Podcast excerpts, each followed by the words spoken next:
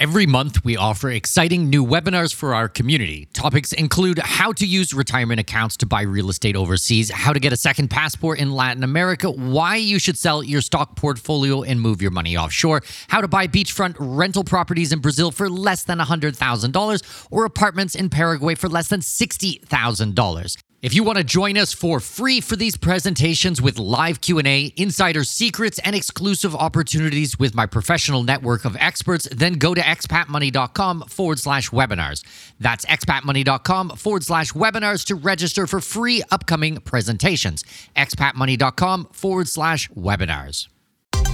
We all dream of seeing the world, but the realities of living somewhere outside your place of birth can be daunting to say the least. Welcome to the Expat Money Show, helping you make the most out of your overseas career through conversations with successful expats on investing, entrepreneurship, self improvement, and continual education, all while sharpening your financial acumen.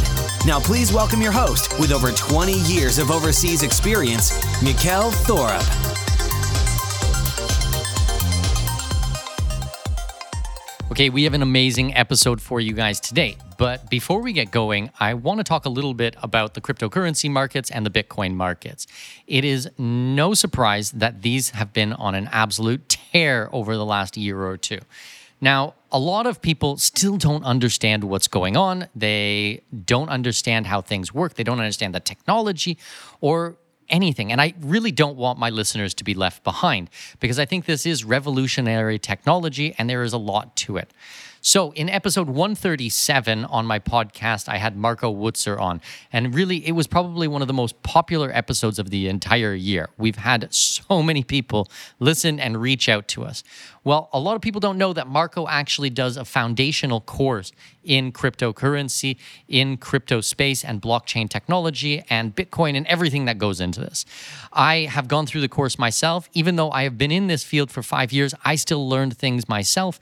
And I really like the work that Marco does. So if you guys want to check this out, it's at expatmoneyshow.com forward slash leap, L E A P forward slash leap and you guys can check it out. It's expatmoneyshow.com forward slash leap. This program is amazing. It's really foundational. I wouldn't call it basic by any means. Someone asked me the other day, is it a basic course? No, it's not a basic course. It's a foundational course. It's really going to make it so that you know and understand all of the fundamentals of blockchain so that you can make smart decisions. You can understand how the technology works, where the direction of the market is going. Come on, guys. You don't want to be left behind in this. We've been talking about crypto for probably close to five years on this podcast. And the people who have listened and who have educated themselves have really made a lot of money. And there's still some people who are sitting on the sidelines. And I don't want that for you. So go to expatmoneyshow.com forward slash leap, sign up for the course, learn what he has to say, educate yourself, personal responsibility. Take care of yourselves, guys. Take care of your family. I think it's important stuff. Okay, that's it. Let's jump into today's interview.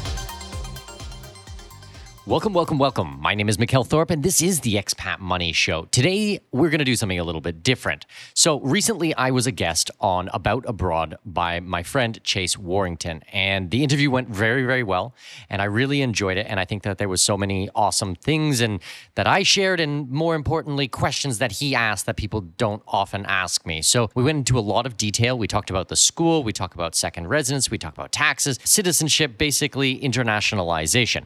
So, I think think it is a really excellent interview, and I'm really excited for you to listen to it.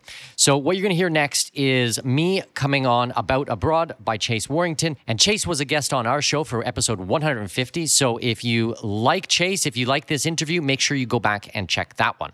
Okay, let's get into it. Mikkel, welcome to About Abroad. Good to see you again. How are you today? I'm happy to be here. I'm really excited to dive into today's conversation. You know, you were on my podcast recently and we had a lot of fun. So I think this is going to be good. The tables have changed a little bit, but I think it's going to be good. Well, I know you're a you're a seasoned pro of the podcast game, and it's not the first time you've been on the other side of the mic. But do you find it a little weird when it gets turned the other way? No, I think I've done about 170 podcasts on my show, mm-hmm. and I've been interviewed about 200 times, just under 200 times. So we're about half half, you could say. So I I, I think it's all right. Gotcha. Okay. All right. Good. I, I find it like now that I've gotten used to being on this side of the mic, I actually have to like readjust my mindset a little bit. So it's it's good to know you. That's how it's done. You got to keep it even over time. Absolutely, absolutely.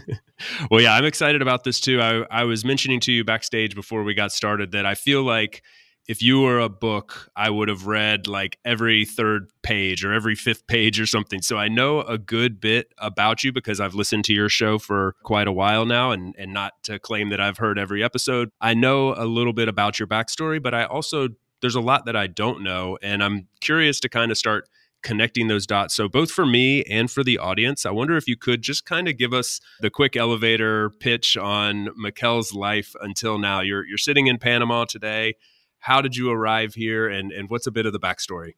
Yeah, absolutely. And I'll try to keep it brief because, like I said, I've been interviewed many times. So if you guys have heard me, you probably heard this story before. But basically, when I was a child, I was diagnosed with a learning disability. So I was in grade three, and my teacher pulled me out of class and they brought me to a little room and sat me down. And the principal and the resource teacher, and I think the vice principal or something like that was there. And they sat me down and they said, Mikkel, Mikkel, something doesn't work quite right in your brain. And what we want to do is we want to send you to a special school, special school for special boys. And I was like, totally freaked out, didn't understand what was going on. But literally, that's what happened. Every day for the next three years, I got on a little white bus and I took the white bus across town and I went to this special school. But the problem, Chase, was that it wasn't a special school. It was actually a regular school with a special class. So you can probably imagine what happened. I got in tons of fights. I got picked on. I got bullied. It was a pretty horrendous experience. Now, this is no woe is me, woe is me story, poor Mikkel, victim, victim. I don't go in for any of that stuff. I certainly gave as good as I got. There was no question about that. I got hit, I hit back. There's no question mm-hmm. about that. But I left school like absolutely hating the experience. I just thought it was the worst thing ever. And I was so excited when I got to go back to my neighborhood school. So after three years of going to this quote unquote special school, I went back to my neighborhood school and I was so happy. I thought, wow, my friends, they will have missed me and everyone's going to be wondering what happened to me. And They're going to be so happy to see me. And I got back, and once again, you can probably imagine what happened. And all the kids started gossiping and, and whispering, Oh, I know Mikkel. He went to some retard school. Nice. Thanks, guys. Very politically correct. 1980s. You know how kids are. Very sensitive human beings, you know? Thanks, guys. I appreciate that. But had a, a, terrible experience grade seven and grade eight, started failing. So I stopped going and then I'd fail more. Then they sent me to summer school and I'd fail that. Somehow I squeaked into high school and um, that was also no good for me. Didn't didn't speak to me at all. Basically, what happened is at 12 years old, I stopped going to school, and 15, I officially dropped out and I never went back. And I started traveling. I started traveling internationally just maybe two years later, less than two years later. And I started traveling internationally and I started meeting all these people. And it was like, wow, I've like found my tribe. Like I found my peeps, you know, like I was so stoked. And it really showed me like there's not just one way to do things, not one way to learn things, one way to advance, to build a business, to make friends. I mean, there was just a whole wide world out there and I was hooked. From the age of 17, I was hooked. Fast forward to today, I mean, I have been traveling for 21 years straight. I have circumnavigated the planet more than 400 times, and I've been to about 105, 106 countries, something like that last count. I've lived in nine. I mean, I'm in Panama right now. I met my wife in Germany. She's from China. We got married in Africa. My daughter was born in the Middle East. My son was born in Brazil. We have houses around the world. I'm a number one best-selling author about the expat space. I have a podcast that's been going five years, blog, newsletter. Everything is just I'm obsessed, obsessed with everything expat, travel, and living overseas. So that is 21 years in a really short four-minute elevator ride. I don't know. Man, you did you did that really well. Thank God you had those classes in middle school and high school that taught you how to do all that stuff, right? I mean, where would you be without those? You know, without social studies and biology? Yes. Government run schools. Thank goodness for that. Like, yeah. Well, this is something I definitely want to get into more uh, the the schooling aspect because you're doing something quite revolutionary that I think is is super important. Let's let's put an earmark on that and and make sure we return because it's fascinating. I'm very curious about those early days of traveling. What did that look like for you? And and when you say you found your tribe, maybe elaborate on that a little bit because I think Sure. this is one of those things that people, no matter what age you are, it's one of the things that kind of holds you back from making that leap of faith for a lot of people. They're they're leaving their comfort zone, and you maybe had the luxury of not having such a comfort zone, and, and we're looking for something else. But a lot of people are afraid of never finding their tribe elsewhere, and and for you, it's been the exact opposite experience. I think that my superpower chase is that like I have no fear. Like people are mm-hmm. like, "Oh my goodness, what if I go here and it doesn't work out and I don't get a job and I don't have enough money?" I'm like, I don't I that part of my brain just doesn't exist. I'm like, "Go, go, go, go, go." Well, my first trip, I was 17 years old. I went to Ireland, England, and Wales for about a month. I used to compete at high levels in martial arts. So I was on Team Canada. I'm, I'm Canadian citizen. I competed in the Worlds for Team Canada, went uh, to Ireland to compete, and then after that, started traveling through England and Wales, and it was awesome. I immediately came back, started saving money, and went back to Europe just a few months later. Well, maybe actually probably about a year later. So I was about 18 or 19 by that time, and I went all through Western Europe, and then I completely ran out of money. So I went down to North Africa. I went to Morocco. I spent two months in Morocco, and I actually went to Algeria via camel. So you figure it was probably like the year 2001 or something like that. I jumped on a camel, spent three days, and I went to Algeria and then back again. It was awesome. I was just so, so hooked. I meet these other, I mean, we didn't have digital nomads back in the day. I mean, no one, like the internet existed, but it wasn't like it is today. You were not building business. We weren't doing video conferencing like we are today. So I just met like lots of backpackers, and you would be on this track and you would meet one another and be like, oh, yeah, I'm going this direction. Oh, I'm going that direction. Like hang out for a bit and then separate and then meet up again. And yeah, man, I just loved it. Like I just, thought it was the coolest thing in the whole wide world to go hang out with people from Germany and Switzerland and Spain and he'd learn all these languages and try all this different food and stuff. I was amazed. I just knew right from the beginning this was for me. And the funny thing was that my dad had always told me growing up that like travel was the best thing he ever did with his life. But in my mind I was like, well, pff, dad, if it was the greatest thing you ever did with your life, like why'd you only do uh, like one or two trips? When you were in your 20s like why didn't you do more? Like it didn't make sense to me. So i guess i kind of posed that question to myself and i kept going. After that i was in ski resorts. I was in um, western canada in the ski resorts for 18 months. Then i spent 18 months and hitchhiked through mexico central and south america um, studied spanish and did all kinds of random things. I went to the darien gap. I actually got on a I got on a little prop plane that was there to deliver missionaries and the mail, and we did like four or five hops to different little towns going deeper into the Darien Gap. Then got there, found someone who had a truck, went four wheel driving for like a half a day. Then got on a motor a canoe. We strapped a motor to the back of it, and then we spent three days going into the Darien to the coast, uh, to the the border of Colombia, and then turned around and came back. I was like 22 or something 20 22 23 that was 2000 and yeah that was 2003 2004 and then i mean oh man i could keep going. New zealand for a year australia for three years singapore for a year arctic for a year eight years in the middle east two and a half years here in panama six months in brazil six months in guatemala.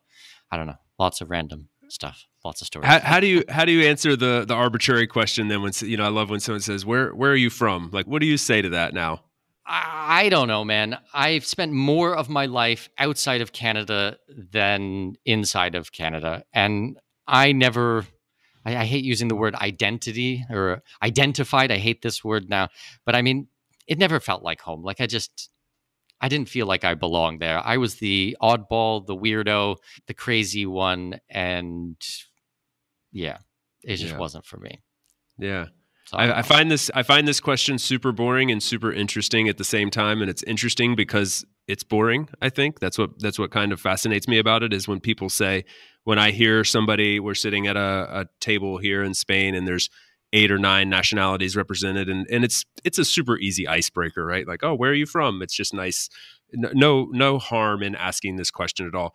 But I find it super interesting. The more culturally diverse my group of friends and the people that I'm surrounded by come, that question continues to get much more complicated. And like like for instance at my at the company i work for i would say the majority of the relationships that like my you know a coworker who's married to another person we have 35 nationalities represented amongst 100 people. So it's pretty pretty diverse when you think about like every third person's from a new country. And most of those people that are married like a very high majority of them have kids have, have a spouse from another country like is your situation. And then they have kids that are now third culture kids and often they're living in another country. And so like we used to be much more homogenous not that long ago and like it's becoming much more easy to have this international lifestyle. And so the, the question's just going to continue to have less meaning, I think, and, and be more complicated to answer. Yeah, I think that when I get this question, my, my standard response is I'm Canadian, but I've lived overseas for more than 20 years. So, yeah. I mean, I don't, I'm not this, I'm a citizen of the world. Like, this sounds so cliche to me. I mean, I was born in Canada. I'm a Canadian citizen.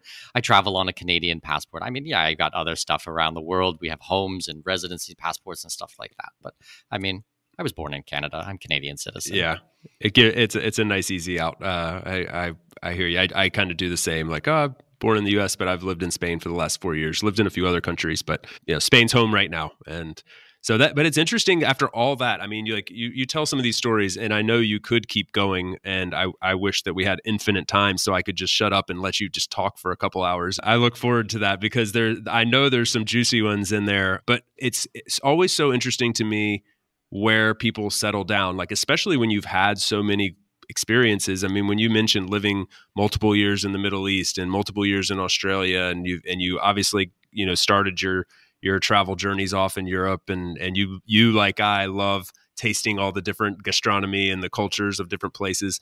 You could theoretically you could settle down anywhere but you're in panama that's where you're calling home now.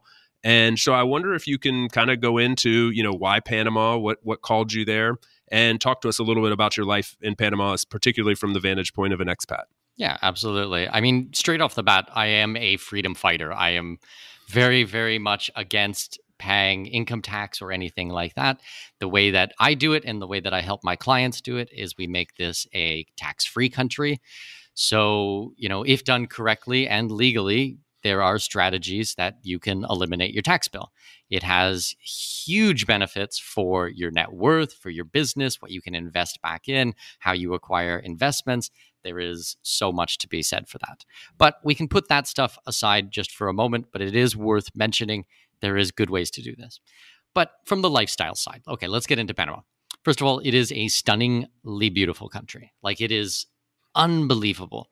I mean, I got married in the Seychelles and we were out on the beaches and stuff like that. The beaches here in Panama are nicer than in the Indian Ocean, in Africa, off the coast of Africa, you know, which is like Maldives and stuff like that. Like they're they're here in Panama in basically your backyard if you're from Canada or the US. I mean, it's three, four hour flight to the US, maybe five hours max to go to Toronto.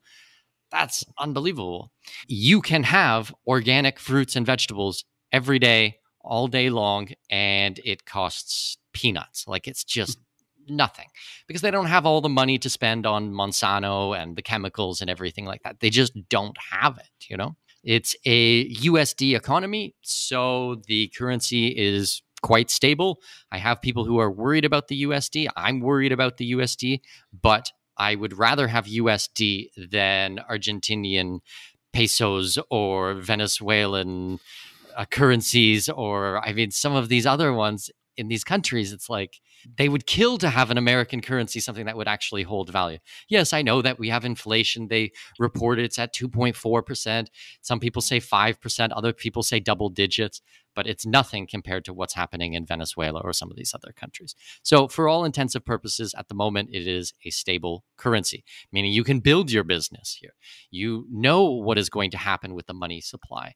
The laws here are stable. It's a stable country. Politically, it is a stable country.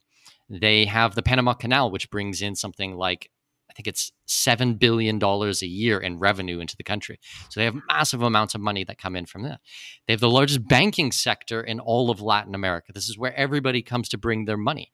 So they actually get over $11 billion in revenue just from the banking sector in fees and everything like this. They have over 100 international banks here. So if you're from Peru and you're a business owner and you're worried about socialism taking over the country, what are you doing? You're taking your money and you're moving it to Panama that's what's happening. It's what's happening every day over and over and over again. So it ends up actually being a really, really rich country. People think, oh, Panama, it is a third world country or something like that. Oh my God, we were out for dinner last night. The restaurant, would, like if it was in Europe, it would have been a one Michelin star restaurant. And, you know, dinner was like a couple hundred bucks. Like it was nothing for for a group of us, you know, for an entire group. They have malls here. They have medical facilities. We have a John Hopkins hospital five ten minutes away from my house. I mean, that doesn't sound very quote unquote third world to me. I mean, there's just so much going on here. This it's just such a beautiful spot. Uh, it sounds it sounds really amazing and and comfortable and like it's this nice adva- like sort of a great mixture of adventure with the comforts uh, of of home in a way and the security without having too much to think about. Like it sounds like you can really just kind of settle in there and and make a life for yourself like you have as an as an expat. Do you or, or do you or do you disagree a little bit? Is it a challenging place to to move to eh, compared to some of the other places you've lived? I mean, you're going to need to learn Spanish. There's no question about that. And I mean, I used a program. If you guys go to expatmoneyshow.com forward slash language, you can use the exact programs that I learned or used to learn Spanish. And I mean, in the first two years, I went from pretty crummy Spanish, like I had studied, as I was telling you guys before, like 20 years ago, but then nothing for many, many years, hmm. and then picked it up again. And within two years, got quite fluent, I would say. I mean, certainly I can get by and I can live my life. Am I going to be debating politics on stage or something like that? Or, you know, speaking with a surgeon on different types of medical procedures? Well, no, I mean, definitely not. But for all intents and purposes, for my life, my Spanish is quite good here. You got to put in the time and the effort and the energy, but it's worthwhile. The people here are lovely. It's easy to make friends. You can make expat friends and you can make local friends. Last night we were out with actually a mixed couple, Pan- Panamanian wife and a um, Canadian expat husband. So you have lots of families like that. Panamanians are quite wealthy, so they've traveled a lot. They have a lot of international experience. They go on vacation to the states to Disneyland, or they go up skiing in Utah and stuff. So yeah, man, I think it's I think it's a good spot. I mean, I, I could literally go on all day about how much I love Panama. How, how is the expat scene in terms of like your like last night you were out with a couple you know a, a, couple in that regard but like for your kids for the the school system do you do you feel supported in that way? Yeah absolutely. So for my kids i homeschool my daughter. My daughter's five years old. My kid is my, my little boy is only five six months old. So no no schooling for him yet. We're we're working on eating first. Baby steps, literally. Yeah, but my daughter speaks Spanish. We got a full time nanny, a, a maid nanny. She helps clean the house, take care of things, and then she plays with my daughter for about four or five hours a day. In four months, she went from actually zero Spanish to completely fluent with a native accent where you would think she was speaking it since the day she was born. She speaks English, Mandarin, and Spanish, all completely fluent.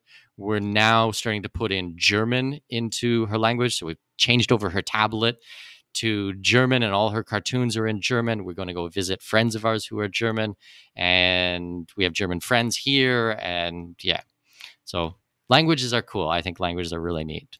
They're they're fascinating and the kids at that age being such sponges i can't imagine a better way to grow up. I've i've i've said this before on the show like i actually find myself like envious of these kids who are getting this experience learning different i didn't learn other languages growing up you know? I'm learning spanish now and i picked up a little bit of german and mandarin just a, a little tiny bit but like nothing when i was you know 15 16 years old until that point just had not even thought about other languages. So it's fascinating that they're getting this experience. And for me, it's one of the best forms of education, not just the language part, but the cultural interaction. She's learning how people do things in different cultures and there's not just one way to approach something. Absolutely, because what ends up happening is if you force everyone else to speak English when you travel, you're you're making other people interact with you on your terms. Now, as an expat, as someone who travels, that's not the greatest. Actually, it's really nice when you can go into their world and see things from their perspective, their point of view, experience their culture and their music and the food and the history and everything like that on their terms. That's for me a big difference from being an expat and maybe from being a digital nomad. I'm not traveling through countries 3 days here, 2 days there, 1 day there. I'm like 6 months, a year, 2 years, 5 years, 1 year, 2 year. Like I really I like I want to be Panamanian. I think it's super cool.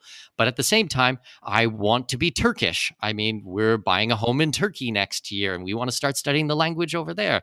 We just, as I said bef- before, we just got back from Brazil. We were learning Portuguese. We have a whole group of Brazilian friends. We were learning about the food and we were doing churrasco at the house every single day and inviting people over and having parties and learning how they cook and how they do everything learning things on other people's terms is cool, man. It's it really challenges you, but it's really neat. Ah, it's super cool. What a fun way to live life. I mean, it's like a, it's an experience every single day. I, when the when those mundane aspects of life, like just going to the grocery store or just having another couple over for dinner, but they're from a different place. Now they bring a different food. Now you get to learn how to make that food and the history behind it. All of a sudden, what would be just a, a normal dinner date becomes this like huge learning experience. And it, it, for me, this is like so invigorating. And I, I obviously gather from you it's the same. Yeah. Well, imagine building your entire life. Your all your memories are experiences just like you described. Like for me, that is a very rich life. Like I think yeah. that is amazing. And I I like that. And as you do that, as I do that, as people do those types of things, we actually grow. Every time we put ourselves in different situations, things we're not accustomed to, we grow as human beings. And it's like, you guys probably listening today can understand. I'm a pretty passionate and I'm a very confident individual. I'm this way because of the things that I've done in my life. I didn't do these things in my life because I was so confident. Come on, I had a learning disability. I had dyslexia when I was a child. They sent me to a special school. I got the crap kicked out of me all the time. My nose broken. I had a horrible experience. I got made fun of so much. I had no confidence when I was a kid. I went out and did all these things anyways, and the confidence came afterwards. Does that make sense? Yeah, it, it makes perfect sense. It makes sense when you say it if I was reading that and not able to hear the passion and the the confidence that you exude now, it would I would be scared for that little boy. I would be scared for that individual setting out into the world, going to travel by camel across Algeria from from the vantage point of I just got the crap kicked out of me a lot and made fun of and I have no confidence. That I would be worried. But but th- that's what's so incredibly epic about your story is that that motivated you and helped convert you into what you are today, which is is a huge success story. I mean, the the business that you run and the people that are part of the community and the life that you're living all help that hold water. So it's absolutely fascinating. Well, think about it. I think that there are so many people out there who are listening to these types of podcasts and doing research, and they think to themselves, like, oh, I'd really like to do that. I want to do that, but I'm not ready, or I'm too old, or I don't speak the language, or I don't know anyone, or I'm scared, or all these types of false belief patterns. And it's like, no, I mean, all of that stuff sorts itself out afterwards. I mean, just get up and go. Try it. Just go for it. I swear to God. I'm sure everybody who's listening to this show has you know a place in their mind somewhere that they've been dreaming about seeing their entire life. I have no idea what that place is for you and i have no idea if you've ever told anyone else or explained it to anyone else but i guarantee that it is there. My advice to you is just go. Just try it because i mean everything else will work itself out. Yes it'll be hard. Yes you might not what know what to do and you might make mistakes but those are all good things. And i mean what you get on the other end of it is just amazing. Yeah, and there's no better time to do it than right now. You know, we we talked about this when I came on your show, but like I mean, remote work is at an all-time high and only growing. The trajectory is is just infinite in that area and there are more employers open to opportunities to let you go go for go for a week, go for a month, go, just go get dip your toe in the water and see if you need to scratch that itch more. Because if you find that you do, you're going to be really upset later in life if you didn't at least give it a shot. And I think like when you set off on your journey, uh, you were coming at it from a totally different place. Like remote work wasn't a thing. You were having to probably tie a bunch of different loose ends together to make this thing work. And even if remote work isn't the method that gets you to where you're trying to go, it is an option more so than ever. So there's fewer excuses, as Mikkel says, just go. Yeah, absolutely. Think back in the day, there was no Uber, no Airbnb, none of these types of apps. You didn't have a, a map on your smartphone or something like this. I mean, like, today it's so easy. I mean, I really don't see any excuses. I think I think it's easy. Just go out there and try it. It really is not not too challenging. Um, my brother just came to visit. Actually, he's not a traveler. He doesn't really have the desire to to get out and see a whole lot of the world. But he just came over to Europe and visited me for the first time here in Spain. And he said exactly that. Like he's like, even for me, you know, this is this isn't exactly my thing, but like this wasn't so hard. You know, I had breakfast at home and two flights later, I'm here and in Spain. I slept on the plane. You know, I got my phone. It's it's all pretty straightforward and easy. It's it's not very challenging at all. I remember actually when I when I first started traveling, I was studying abroad and I lost my credit card or like my debit card. I don't even think I was a credit card. I lost my debit card on the first day uh, of my study abroad experience. And the process, like I, I think back on this now, this wasn't like all that that long ago. We're not talking about multiple decades here.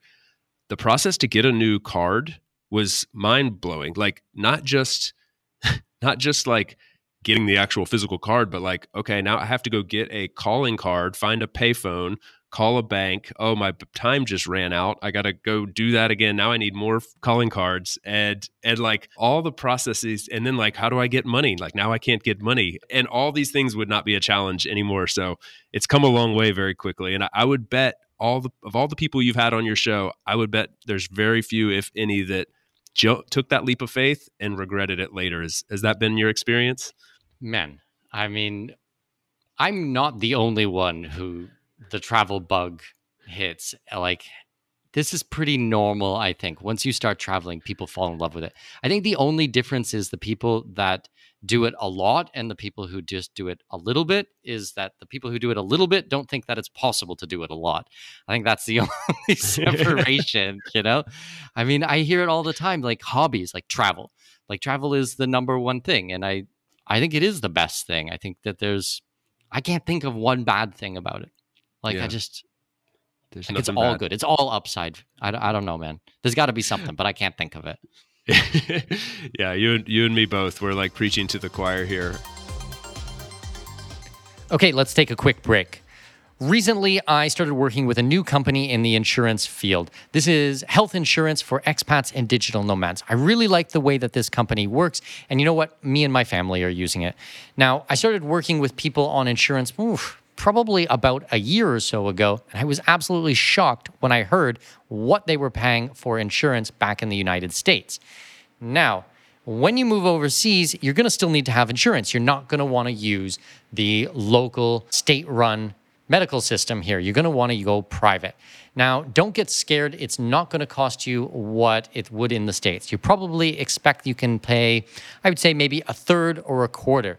And same thing if you're a digital nomad. If you're traveling, if you're going from country to country, you certainly need health insurance. There is no question about this. Don't think that you're saving yourself money. That is a bonehead move. Make sure you get insurance. Even if you have insurance, see what they're covering, see what they're not covering. I get inpatient, outpatient, full medical, full dental. I think it's a half a million dollar deductible, drug plan, et cetera, et cetera, et cetera. It's like a full, complete platinum plan. And our family is paying a quarter, a quarter of what you would be paying in the United States. So I'm really excited to be working with these guys. If you want to find out more information, all you need to do is go to expatmoneyshow.com forward slash insurance. I'm curious to circle back on something and that we, we touched on this in the beginning and I want to make sure we we have time for this. So on the Expat Money Show, it would be great first for anybody that's listening to this that isn't familiar with your business sort of as a whole. Just just kind of give a quick overview, and I would love to segue from there into the school aspect that you're doing. So I think it would be good just for people to have the context of what you do professionally and what you talk about on the Expat Money Show. And then I would love to get into this school because I'm totally, totally fascinated by this. Absolutely. So the podcast is Expat Money Show. If you guys go to expatmoneyshow.com, you can find it there. Otherwise, basically every podcatcher app in the entire planet, we are there. Mm-hmm. We've been doing, yeah, for about five years, 170 episodes, something like that. We've had people like Grant Cardone on the show, Jim Rogers, Richard Maybury, lots of cool people. Chase Warrington has been on my show. The man, the man, exactly uh, which was an awesome episode, which was a fantastic episode. I was very happy for that one. We have a forum, a private forum on Facebook. If you guys go to expatmoneyforum.com, you can check that out. It is a very thriving community with thousands of people always interacting every day, swapping stories, helping each other, tips. We're getting tons of information about borders that are opening and different mandates and where you can go as a digital nomad or perpetual traveler, flag theory, all these types of things. So there's tons of cool people in there. We have an amazing community. I have a book, Expat. If you guys go to Expat Secrets Book, it will redirect you to the Amazon link, expatsecretsbook.com. My main business is consulting. So, what I do is I help mostly Americans and Canadians relocate overseas. Now, it's not just relocating themselves, it is also relocating their businesses. It is also relocating their investments, their wealth. We do it in a tax free or tax efficient manner, I should actually say, a tax efficient manner. And we are doing it really custom based. I mean, I don't have like different plans. Like, you don't just go to a store and buy the suit off the rack. This is going to the tailor and having something specifically made exactly for you. My services are not cheap, but I have a lot of experience. And I think there are actually very few people on planet Earth who have as much experience as I do in this field. I have a massive network of CPAs, of lawyers, service providers, gold, gold vault holders. I have like a huge network of people that I bring into the conversations. And I use this as a way to help provide solutions. So, in a lot of cases, we can get rid of someone's tax bill. We can do things with a lot less paperwork. So, there's less filing. Or even if there is filing, we outsource it so that person doesn't have to deal with it themselves.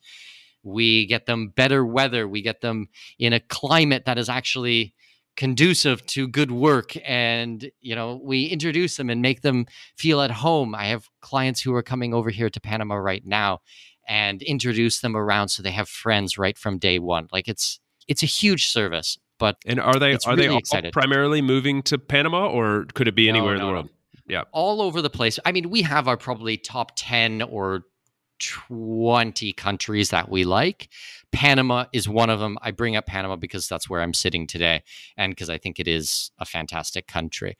But we also help people with Mexico, with Belize, Costa Rica, Brazil. We used to help with Argentina, but there's just so many problems there at the moment. Portugal, Greece, I mean, lots of places in Europe, Montenegro, Cyprus, Malta, and then Thailand, Malaysia, these kinds of countries, Singapore, these types of places. I mean, I'm not helping people move to Namibia or something like that. Right. I'm not helping people move to Uganda. I work in Uganda. I, I support a, a, charity and, and a nonprofit there that I work with called 1018, where I help people with those types of things. But I'm not relocating expats to those types of countries, although they are very beautiful and I've been there myself. So so what is the when you, when you say like these countries like what is the red thread that sort of ties the ones that you like quote unquote together for for relocation? Is it a tax thing primarily or is there some other element? I mean i'm sure there's multiple elements but you get the gist of the question. There's multiple elements but tax is certainly one of them it doesn't have to necessarily be a completely tax free country, but usually it will be a lower tax jurisdiction. We use the term offshore. So, an offshore jurisdiction will have favorable tax laws, will be strong asset protection laws, and then usually some way that you can actually get there.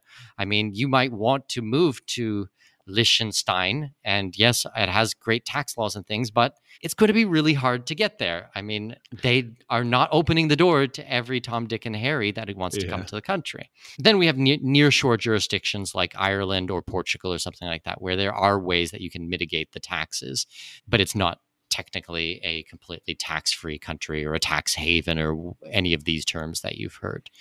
But we follow the laws, we follow the rules. We don't cut corners. This is not a gray zone. We're not breaking the law. We're not exploiting people. We're not taking advantage. This is what the country wants. They want expats to live here. They want them to bring their, their dollars into the country and spend them. We have domestic help here. We have a home. We go out for dinner every week and we buy lots of stuff. You know, like mm-hmm. we just I don't know why, but we just bought an 86 inch television because my kid likes Just Dance. So we bought her a huge TV for Just Dance. I mean, we spend our money in the economy here. That's and, what they want. Yeah, that, that there will be want. people. There will be people that hear the term like offshore and and, naturally tie some like negative connotation to it. And and people have I've I've had that conversation with people where they'll say like like oh like oh so it's tax advantageous so you know like kind of like it's like a a negative thing and i say no this is what the exactly as you just said Mikkel like this is what the country wants. They want you coming in and investing in the economy. It is a win-win for all involved. Oh absolutely. I mean that is statist mentality where it's just brainwashing where they think that if you don't pay taxes then you're a bad and horrible person right man i'm i haven't paid taxes in the better part of 20 years and it does me just fine I am an honest and open and ethical human being and i help people who want to do similar things in their life yeah, it, that that's it exactly. I mean, if anybody's taken a basic economics course, like uh, uh, a, a econ, econ 101 is going to say like taxes are bad, like they prevent you from being able to spend. And when you spend and when you invest in economy, it helps boost the economy. It is a literally a win-win. So we need to get out of that mentality where like, oh, if you don't pay taxes, you're bad. and and it is it is good to hear from someone who's actually doing this and helping others do it that there is a right way to go about it that it's not like Panama papers, it's not Amazon avoiding all their taxes and you know there there is a right way to do this and there's a reason for it that's that's justifiable and that's within our grasp to do so. Yeah, I, I suggest going to the IRS website and start reading about it. I mean, everything is literally laid out there. Spend the time and start reading and researching. Or if you don't have hundreds of hours to do it, you come and work with someone like me. I mean, yeah. but I can show you in the law, in the revenue code, where the laws are and what they say. And then we just do it. Yeah, I think it's all super fascinating, and I'm I'm glad to see people like yourself kind of helping people navigate those waters. I'm a huge fan of outsourcing our weaknesses. So if I'm not good at something, which I am not good at the stuff that you do, for instance, I don't enjoy some of the uh, the aspects of being an expat that you thrive in and you're doing really well at. So I always try to get somebody to professionally help me with that. It's not a time to pinch pennies is is my advice to people. So thank you for the work you're doing there and all that you're sharing through the Expat Money Show. It's it's truly truly helpful. If you're listening to this show and like the show, I definitely recommend go over to the Expat Money Show, take a listen, um, especially if you're interested in these aspects of life abroad. Before we go too deep down into that rabbit hole, which I know we could, but that's why the Expat Money Show exists and not on About Abroad. I would love to hear more about this school that you're building. And as much as the nuts and bolts of it, I'm really interested to hear about the ethos and the story behind the why, which we got a little taste of already, I think, with your upbringing, but I'm very intrigued intrigued to hear a bit more. So what happened is I've been working with private clients consulting for i don't know many years now. And over and over and over again i kept hearing you know this is all great and i want to do this but i can't take my kids out of the school or what am i going to do with the kids? or you know they have all these friends and and i'm so worried about this so i kept hearing this problem come up over and over again. And as i've lived overseas and my friends have kids and you know we do a lot of play dates and things like this and you watch the kids they go to school and then they might be at an international school. Like like let's take Abu Dhabi for example. I lived in Abu Dhabi for 8 years. Tons of international schools there. And people come over they get a job for a few years and they make friends the kids make friends they have a great time and then the father gets reposted somewhere else or the mother gets a new banking job and they're moving to Singapore or something like that. And the kid has to be pulled out of school and now they got to say goodbye to all of their friends again. And it's like these two types of things kept happening over and over and over again. I was like, we got to come up with a solution to this. Like, I'm not someone who just sits around and complains about stuff all day long. I want to actually figure out, okay, what is the solution? How do we fix this? How do we have a viable option for someone to make their lives better? I mean, that is quintessentially what an entrepreneur is by the way you know someone who solves problems but i got connected with a with a gentleman his name is michael strong he has been in education for over 30 years. He was a guest on my show about a, a, year or so ago. Actually, we started talking before that and then had him on the show. And we hit it off very well. Like, I think the episode went on for two hours. We talked all about education. I'm super passionate about education. You can probably imagine after my horrendous experience, I became really excited about alternative ways to learn things, more efficient, more effective hacks and strategies and how to do this. I mean, still today, I'm almost 40 years old. For since I was a teenager, I've read over 100 books a year, over and over and over again, year after year after year. Well, why do I do that? And then the other people went out there and did a bachelor's and a master's and a PhD and didn't start working till late. And then they never did any more learning after that, you know, or maybe they just did a bachelor's and they never picked up a book since then. I never had this creativity beat out of me as a child because I left school at such a young age that for me, it was normal to continue reading and to exploring. So I, I, I, tell you these three, four different pieces because it's all kind of a piece of a recipe which has gone into us creating our own school. So it's called Expat International School. The, the full title is actually Expat International School of Freedom and Entrepreneurship. So we have really strong values for entrepreneurship, a lot of things about personal responsibility. This is not victim mentality, as we talked about before. This is taking responsibility for your actions. And then it is specifically designed for the expat space. So when I partnered with Michael, he has a domestic school just for, you know, domestic US. He had a brick and mortar school. We took that idea, we put it online, and we specially made it for international families. So we deal a lot with kids who come from different cultures, different religions, different languages, different time zones. Everybody ends up interacting with one another. It is all based on Socratic thought. So we we talk about ideas. It's not just one teacher at the front of the room talking at you all day long, just bang, bang, bang, bang, bang. No, these are discussions. So we propose an idea. Well, what do you think about this? What do you think about that? I sat in on a class yesterday and it was if you could create your own utopian or dystopian city, what would it look like? What would be the things that would happen to make it a utopia or a dystopia? And we had this group of, I think it was about 15 kids, 16 year olds, 17 year olds, discussing this idea and there was no right answer or wrong answer and the the we call them guides we don't call them teachers. The guide was just there to facilitate the conversation. Well what about this? Did you think about that? Okay this person next. And then the interaction between the kids is so different than government run schools. It's just mind boggling like even calling it a school is i mean not even the correct word it almost does it a disservice, right? To call it yeah, a school. Exactly. exactly. And school obviously has such a bad taste in my mouth because of the experience that I don't even like calling it a school, but it is a school, but it's just done on very different ways. We do mentorship programs. So, for example, I am mentoring a kid today, actually. His name's Tristan. I have a mentoring call with him. He's 17 years old. He's a student in the school and he wants to get into entrepreneurship and he wants to make money. I mean, who doesn't want to make money? I think it's a very noble cause. Be able to provide for your family, support things, do the charities that you want, drive the economy. Money is a good thing, it's not a bad thing. So I'm sitting down mentoring him today, and each of the kids have a different mentor that they work with on a weekly basis. The classes are not just rote memorization. You know, what is the longest river? What is the tallest building? You know, no, I mean, they're like, we're learning, the kids are learning programming, they're learning video editing. We're going to be even doing things on podcasting.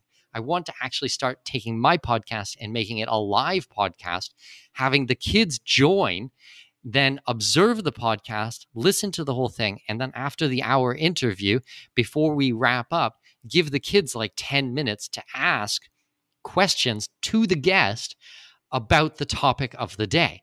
Like, fascinating. That's amazing. Like, can you imagine that? Like, imagine you have kids, you have a 16 year old, and that's what they get to do at school. School, once again, quote, quotation mark.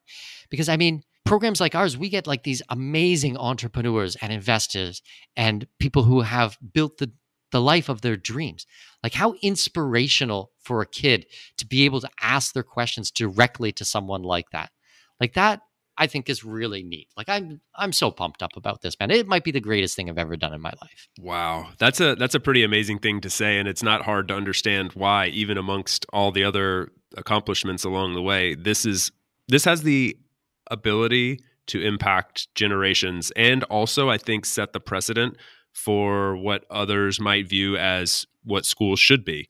Uh, we're all we're all evolving. Everything's changing constantly, and this could be that next step. Something like this, where people start waking up and going, "Wow, why why wouldn't I want my kid to have that experience as opposed to the alternative? Even if the alternative is the norm, we don't have to go with the norm anymore. You know, there there are options out there."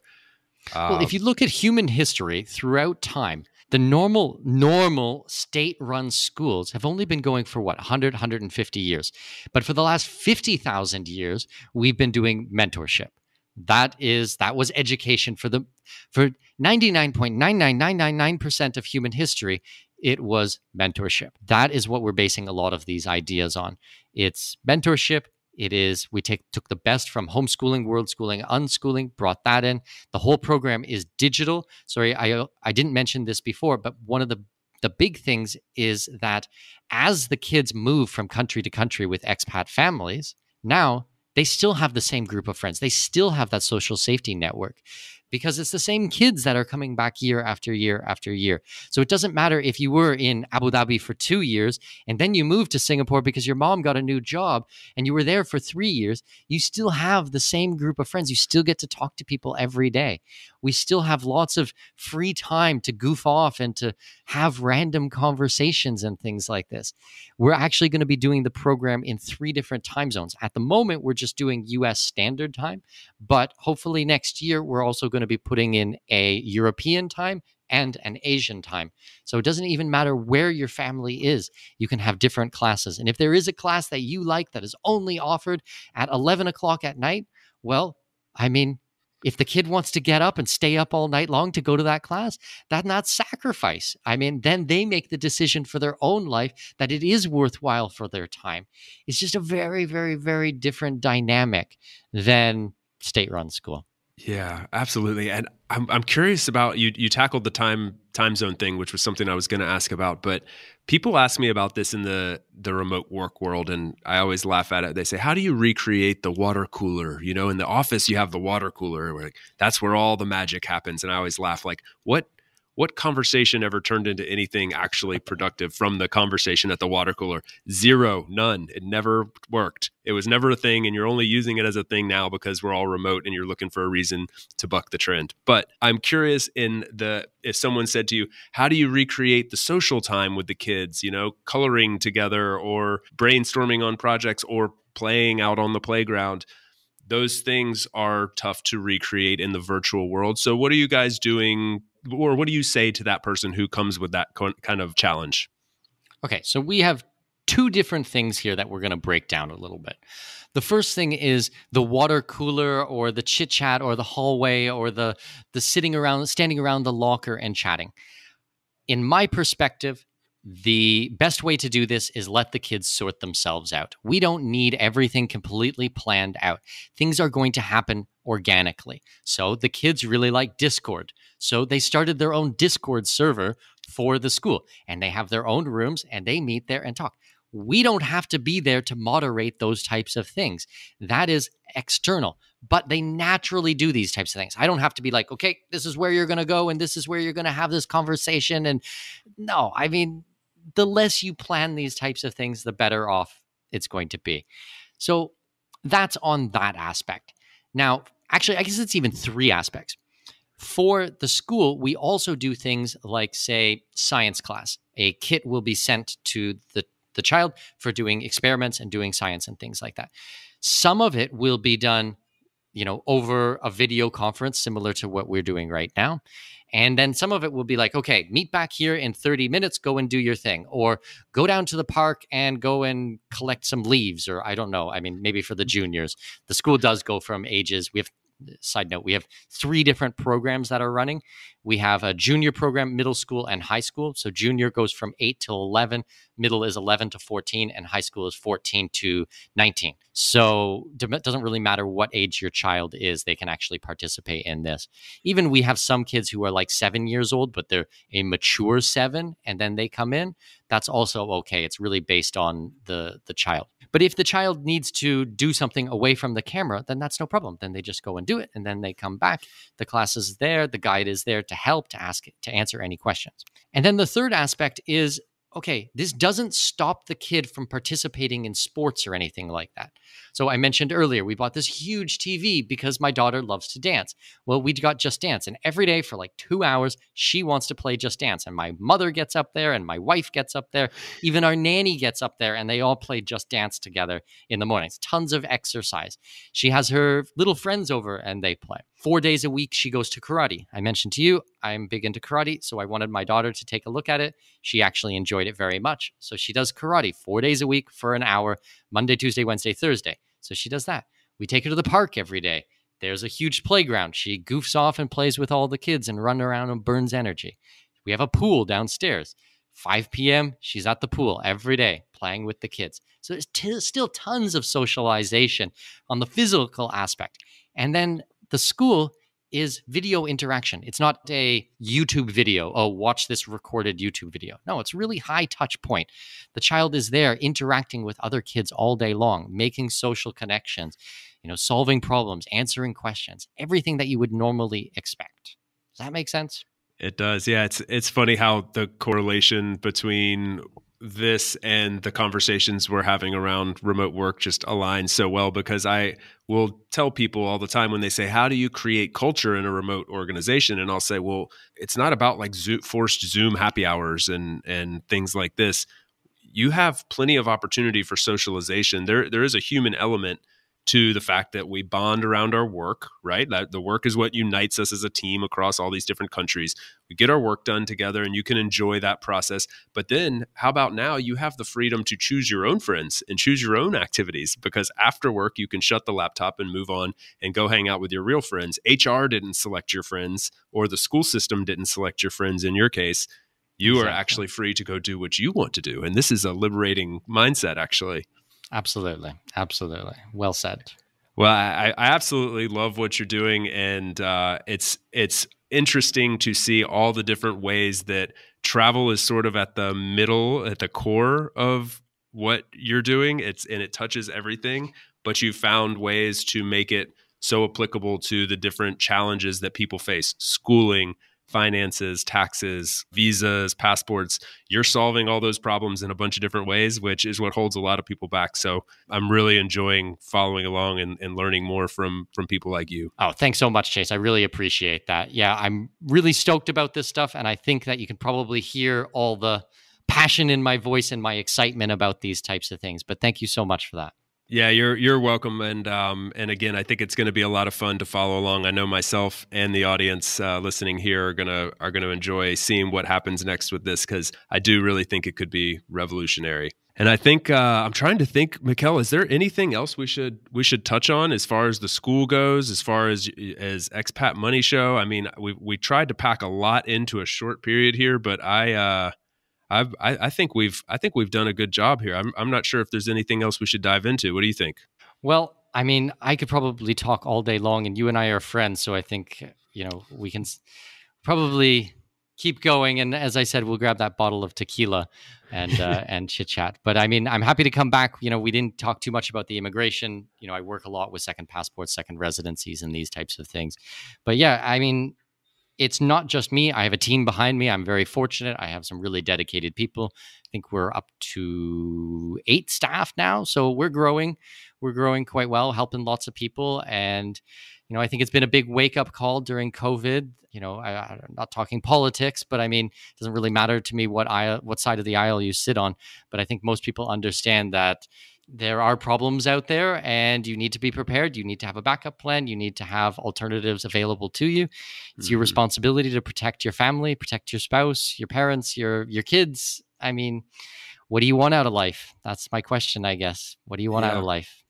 This is a great question to ask. Every everybody should always try to challenge themselves to answer that question and and answer if you are giving yourself the answer that you want. You know, I think a lot of people are are are a bit afraid to make that that leap of faith sometimes. And it takes hearing from others that have done it and and coached other people on how to do it to make that change. So again Mikkel thank you so much. I look forward to the bottle of tequila and and the next time to see where it goes. I appreciate you joining the show. Absolutely. Thanks so much. And if people want to find out more information you guys can check out the podcast at expatmoneyshow.com or check out the school at expatschool.io expatschool.io Absolutely. And we will link to all of this in the show notes as well. So if you're listening on whatever device you're on right now, go to the show notes right now, click on any one of those links, the one that interests you most. Definitely give Expat Money Show a follow. You will not be disappointed. Thanks again, Mikkel. We'll speak soon. Thanks so much. Okay, guys, I hope you enjoyed the interview. I certainly had a ton of fun recording it for you. Now, if you are listening to the podcast and you're hearing this message, then what I want you to do is go to expatmoneyshow.com forward slash YouTube, and you can actually check out the video of the interview that you just listened to. We're now putting out all of our interviews on YouTube. This is brand new for us. We just started a few weeks ago. We're going to be doing, hopefully, all of our interviews going forwards on YouTube. But more than that, we're going to be creating original content on YouTube. So as I go out there and travel the world, as I build my business and visit foreign real estate and foreign gold vaults and stock markets and different projects around the world, I'm going to do my best to film everything and create original content, which will only be found on YouTube. So if you guys want to show your support, go to expatmoneyshow.com forward slash YouTube. Subscribe to the YouTube channel. Very important. Subscribe to the YouTube channel and check out all the original content that we have going on there. It's completely free and we really appreciate your support. That's it. Have an amazing week. I will see you next Wednesday on the podcast. We got an awesome interview coming up and I hope you enjoy. Okay. See you next week. This episode may be over, but your journey to greatness continues by visiting our webpage and signing up for our newsletter. For convenient access to new episodes, show notes, and other crucial resources, visit expatmoneyshow.com. We look forward to you joining us on the next episode of the Expat Money Show. Safe travels. I have managed to secure exclusive rights to a block of villas in one of the hottest up and coming regions in my current home country, Panama. Join me Saturday, May 4th at 10 a.m. Central, 11 a.m. Eastern Time for our special presentation called Investors Workshop, capitalizing on the globally recognized resort brand coming to Panama. We will discuss how the tourism landscape in this region will change rapidly upon the public announcement of this project and how I have secured the rights for my clients to capitalize on this opportunity before anyone else. Thanks to my connections in the region, I have negotiated pricing that front runs everyone else. Think early, early bird pricing. From gourmet restaurants to vibrant clubs, poolside activities, and even live bands, this resort is going to pump some serious life into the region. But this isn't what excites me or what should excite you either. The exciting part is that these world class amenities and top brand will attract tens of thousands of tourists. Tourists who will fork over top dollar to stay at our investment properties. Register free at expatmoney.com forward slash webinars. That's expatmoney.com forward slash webinars to register for this free real estate workshop. See you on May 4th at 10 a.m. Central Time. That's 11 a.m. Eastern Time. Go to expatmoney.com forward slash webinar.